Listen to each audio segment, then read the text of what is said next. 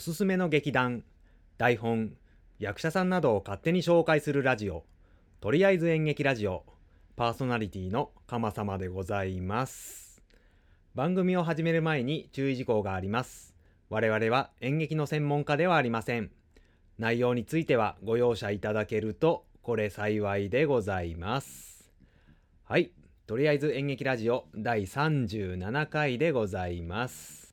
今回はですね、大長編演劇部あるあるその3をお届けしたいと思います。長きにわたってお届けしてまいりました演劇部あるあるですけれども、今回でようやく最終回でございます。この後流すんですけど、遠藤くんがもうこれ10分ぐらいにまとめた方がいいんじゃないですかとか、言ってるんですけれども、私は思いのほかこれ気に入っておりまして、結局ほぼほぼカットせずに、全3回に分けて、配信することになりました。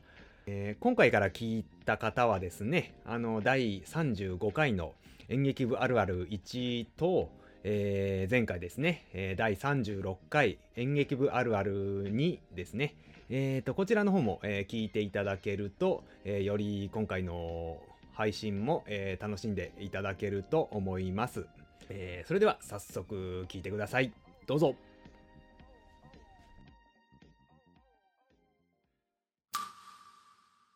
もし誰かが何百万もの星の中のたった一つの星にしかない一本の花を愛していたなら、そのたくさんの星を眺めるだけでその人は幸せになれる。サン・テグジュペリ。あなたに届けたい物語がそこにある。ポッドキャスト朗読の時間。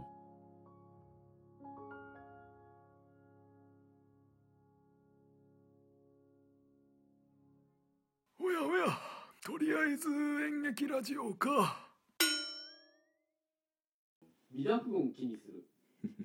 発音とかね、微濁音とかね、気にしますね。吹奏楽部が宿敵。文化系の部活といえば、でも吹奏楽部はすごい人数がいるから、そうでかっこいいし、なんかいいなって感じは確かに。敵だとは別に思っちゃないけど。そうだな。うちはあんまり対抗意識なかったかな。なるほどね。吹奏楽部の音がうるさくて練習が邪魔になるから、敵と感じている。そういう場合もあるか。なるほどな。吹奏楽部のがでも比べたら上って感じはあるよね。なんか俺ら負けてる感はあるよね。そういうイメージ持ってるな。確かにな。演劇は大体自分のことをね、卑屈になってるの。低く見てる。自己評価が低いんだよね。はい、そうかもしれんな。もうオタクだっていうことに開き直ってえへへしてるみたいなね。そういう人たちの集まりだよね。そうかもしれんな。なるほどね。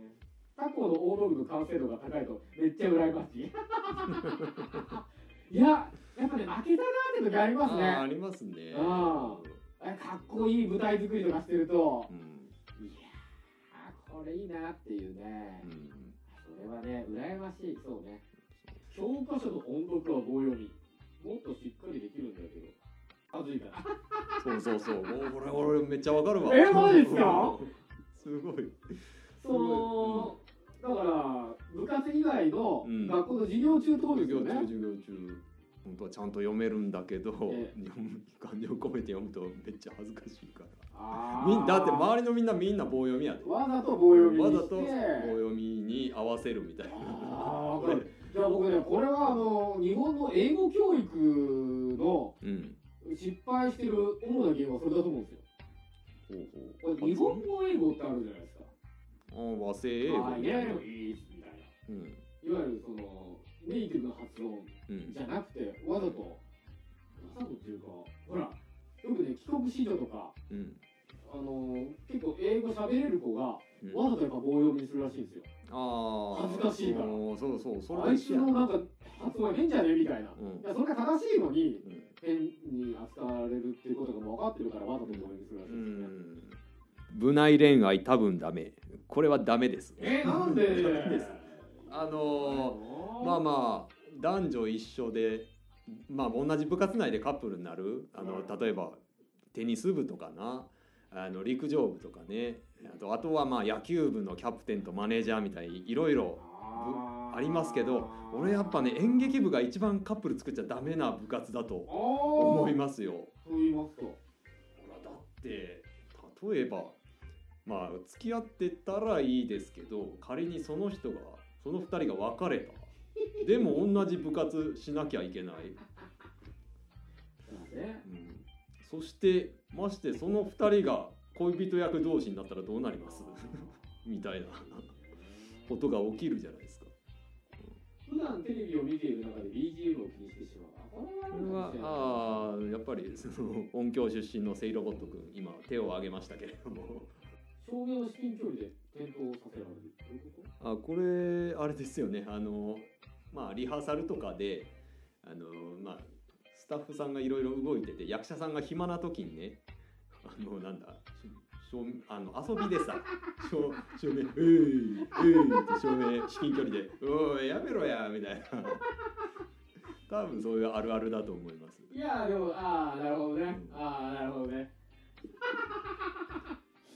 いいね。そうだね、今日のあるあるなら一番いいですよなんかあったわそういうやつねまあ高校生ならではかなこれは。いいね。裏方の先輩で連撮りとか器具のプロみたいな人がいる。そうですね、うちで言うと大道具作るのがすっごい上手いやついましたね。彼はだから役者なんだけど、あれが大工の息子、だからもう大道具作る時も張り切っちゃってね、すっごい頑張ってくれましたね。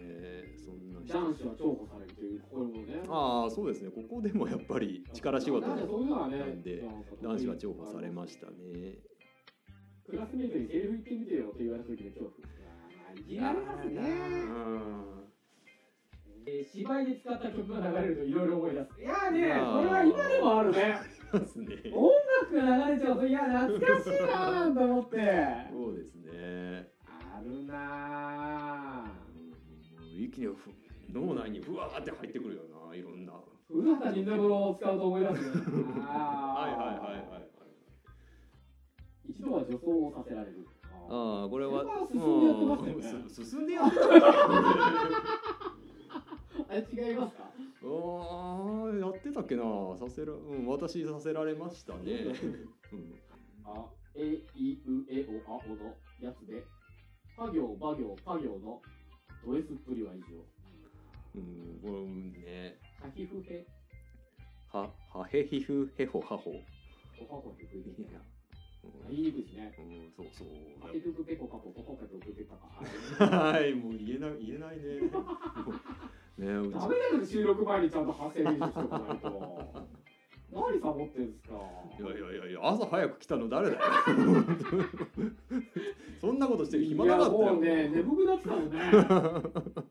いやきついわ。そうこのは行ば行ぱ行が言いづらくてね。うちらの学校だと一人が代表であえいうえおあおおあおえうえあって言ってから全員でまあ復唱するっていう流れだったんですけど、このパ行当たるなってずっと思ってた。そう代表にね。そう代表に言いづらいからさ。ここまでやって気づいたんですけど、これは過去になく共感を得られない回なんじゃないかなと思ってそうかもしれんけど、いやこれはちょっと厳しいものがありますねまあなんだろう、いややっとねこうポッドキャストをね、やってる皆さんが聞いてくれたっていうところがあって、これでね8割引いてったともう私わかんないこれみたいな。いやどうしようかなこれ。もうやっぱりミスチルとかやりましょうよどうしよう、これ前編後編に分けようと思ったんだけど、いや無理もうギュッと短縮して10分ぐらいで終わらせましょうよ無理だってこんなの。そうかな、俺結構いや正直やってる俺らめちゃめちゃ面白いよね俺今めっちゃ面白いよ。いやこれはどうかな。そもそもあれやもんね、遠藤くんがいっぱい喋ってくれるからこっちすごい楽でさこれは楽しいわって思ってたんやけど、ダメかな。下見で舞台上がった時あーっと出してみるな、それをね、やっぱ反響とか確認しちゃうよね。そうそうそう、やだねそんななんか部員同士で結婚、あ、これはあるあるなんだね。このあるあるですよ。あ、やっぱね、僕ね、そう思う、なんかね、恋に落ちちゃうよね、あいつより自分が。いやいや、ちょっと待って今さらっと流そうと64番をさらっと流そうと引退したら大声が出せなくなりストレスがたまる。あ、これはね、あらあるなんですかね。僕一人でカラオケボックス行って大声で歌いますね。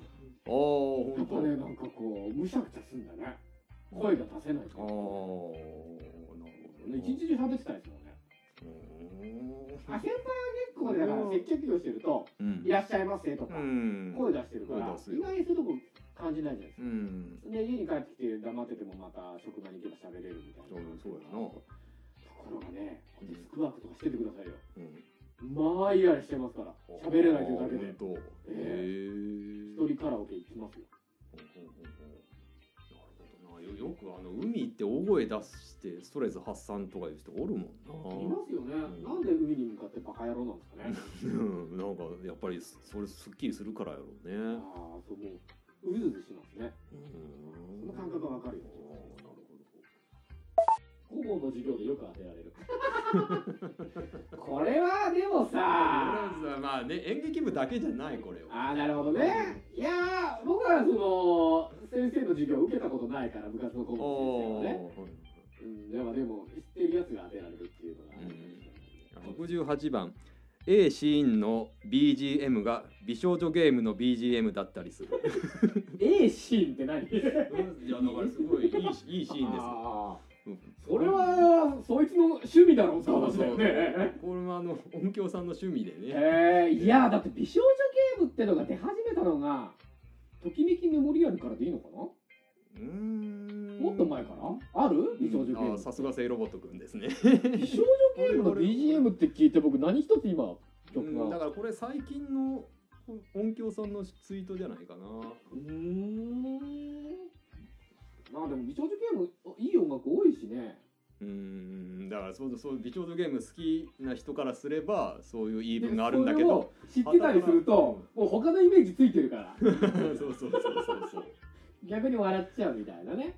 あ、音楽のイメージは強いからね。なるほどね。練習中にボールやシャトルが飛んでくる。ああ、これはあれですよね。うちらはね、ステージは使ってやってるんだけど、前でバドミントン部がやってるとかね。そう。ちょっとうちらは練習室がちゃんとありましたけど、いいね。なんかその情景が浮かぶ感じがいいね。この他の演劇部なんだけど、自然と上手下手が理解できる。あ、これはね。これはね、もう基本ですよね。叩き込まれますからね。演劇と高校演劇は違う。深いこと言ってますね。まあわかりますよ。わかりますよ。高校演劇ってのはやっぱ独特の世界ですよね。そうですね。わかりやすく言うと、まあこんな言い方あれかな。高校演劇って結構声張らなきゃいけないんですよね。何事も。あ、そういうルールはありますね。まず広い体育館でやりますので、声をなんかやっぱり声を大きい声出せってよく言われましたね。私も最初の頃は。なるほどね。ただマイクは使っちゃいけないみたいなルールはないはずなのに、なんかやっぱり使うのは反則だろうみたいな感覚はありますよね。そうルールないんや。あるの？でもなんかやってたら負けみたいなさ。そういう意地があるよね。そうですね。やりたい脚本を見つけても部員が足りなくて使えない。ああ、これはあるな。あったな。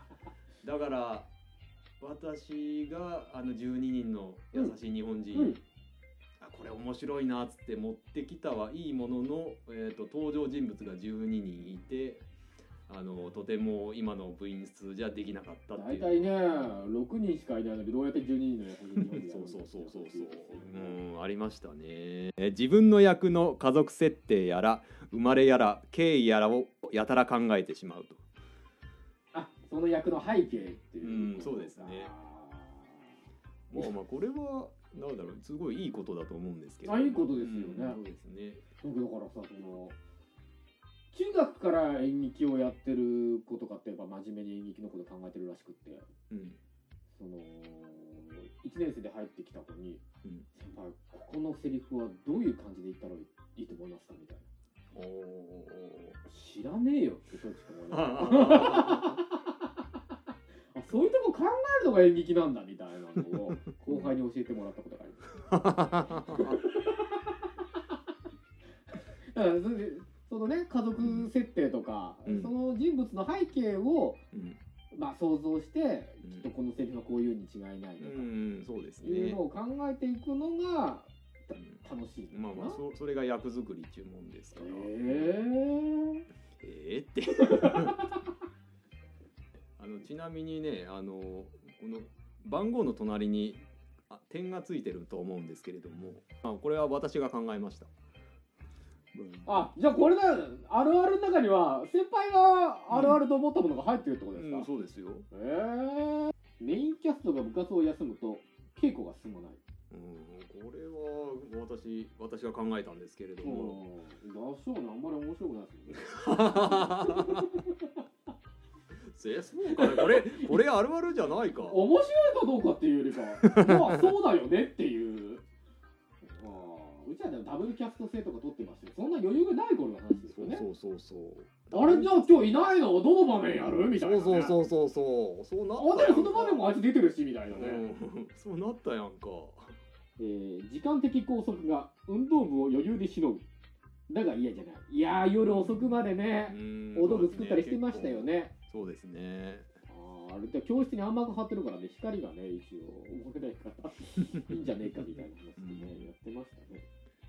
収集がつかなくなるエチュード、うん、エチュードがもうね、分かるか分からないかで、ね、演劇の違いは出てきますね。エチュードっていうのはまあ即興劇のことなんですけれども、一人いてそこに誰か入ってくるときに別のシチュエーションで入ってきて、うん、でその舞台自体が全くその入ってきた人のシチュエーションに合わせるみたいな。もうずっとアドリブでつないでいくやつですよね、うん、そうですね。そんでもう言うセリフとかは全部アドリブみたいな、はいはいはいはい、設定だけ決めてる、うん、そうですね。でその設定を考えるのは自由やからな、たまにぶっ飛んだ設定で入ってくるやつとかいてな、はいはい、そうするともう収集がつかなくなるあ、なるほどね。でも本当面白いやつですよね、ハマるとね、うんうん、そうですね。まあ、正直僕今でもエチュードやってる感じですよまあまあそうだね、もう設定だけ決めて即興のセリフを言ってる感じでやってますよもう自由やからね、もうだってそうするしかないよねね、そういうことでしょこれ今やってるのって。でも多分遠藤君にちゃんと台本渡してもその通りやんないような気がするんだよな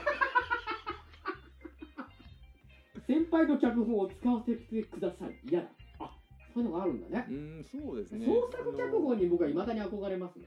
そうですね。うちらは創作脚本って全然やんなかったですけど、うん、今結構創作脚本で、舞台をやるっていう高校がいいですね、だいぶ増えてきてまして、でやっぱその脚本家志望なんていう高校生もいて、そういう人が脚本書いたりするらしいですよ。お菓子に釣られて見える。うん、これは女子かな、女子やね。お菓子くれるの？あ、お菓子あるよ、お菓子あるよ、ちょっと入ってかへんみたいな、うん、ちょっと見てかないみたいな感じで入部どうやったら上位の大会に行けるか基準が不明、うん、あ、これはまあさっき出ましたね。分かんないですね。上映時間は60分以内、うん、そうですね。だから本番近くなってくるとストップウォッチ係みたいなのがいてさ、そうですよね、うん、そう時間計って、うんうんうん、ああちょっとオーバーしちゃったな、じゃあこの辺どこカットしようかみたいなありましたね。うん、最近はプロジェクションマッピングやライブ映像など最新技術が取り入れられて驚く。うん、これあれじゃないですか、一緒に見に行った芝居、うん、高校生のお芝居あれ大会だよね、うん、時に。使われてたじゃないですか。ちょっとこれあるあるとしたら面白くないよねまたこれ点ついてるんじゃないですかこれ私が考えましたよああそうですかそうですか、どうせ面白くないよねおい次行きましょうか台本探しで市の図書館に通い詰める。インターネットがなかった時代、これも面白くないねいやああそうですかこれもどうせ私が考えましたよあったでしょこれ。あったけど別にあるあるじゃないよね。あるあるじゃないのこれ。自分のことが大好きか大嫌いか極端なケースが多い。そうね、これはあるね。うん。自己評価がね極端ですよね。うん、そうだね。自己否定に入っちゃうかね、自己肯定に入っちゃうかね、どっちかも社会性とずれるっていうね。なるほどな。外部の視点で自分を見れてないっていうのはね、これ人間かもしれないね。うん、あ、じゃあはい次で最後ですよ。はい。演劇部の良さはやった人だけが感じれるすごい文化部。まあやったことないとわからない部分は確かにあるかもしれないですね。うん、そうですね。まあこれだけのあるあるが出てくるわけですから。いやこれはね酒を飲みながらやりたい。ああそうですか。誰にも聞かせたくないよね。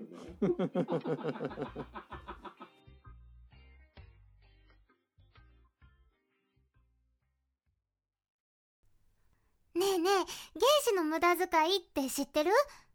ええ、知らないの？ガラガラガラ。おばあちゃん、元気だった？原無駄持ってきたよ。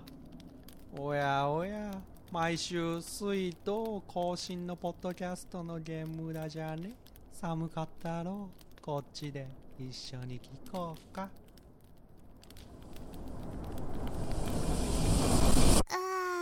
やっぱり知らなくてもいいかもね。おい母さん、とりあえず演劇ラジオだってよ。いや俺この回面白かったけどな。あ、そうですか。いや先輩が面白いならよかったですよ。僕も先輩に楽しんでいただくためだけにやってます。まあ1回ぐらいこういう回があってもいいじゃない？いやもう毎回これもいいですよね。一個一個掘り下げられますもん。もうちょっと思い出話とかね、に発展していけばね。もう遠藤君がここまで喋ってくれるのも珍しいですよ。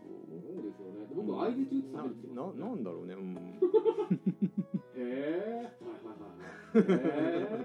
マジっすか。そうそうそう。だから普段は そればっかりだけど、今回はいっぱい喋ってくれて本当にありがたい限りでございます、ね。ああ、そうなんですね。よかったですね。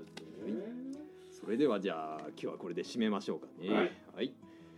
では最後に告知です。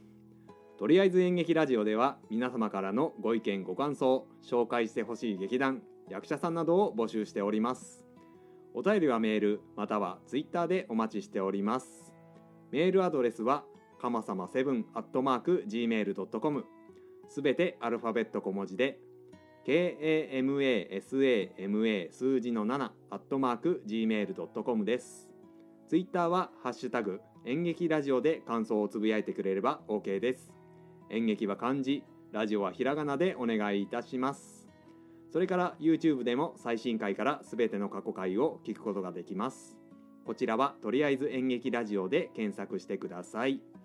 それではまた次回お会いいたしましょう。さようなら。さようなら。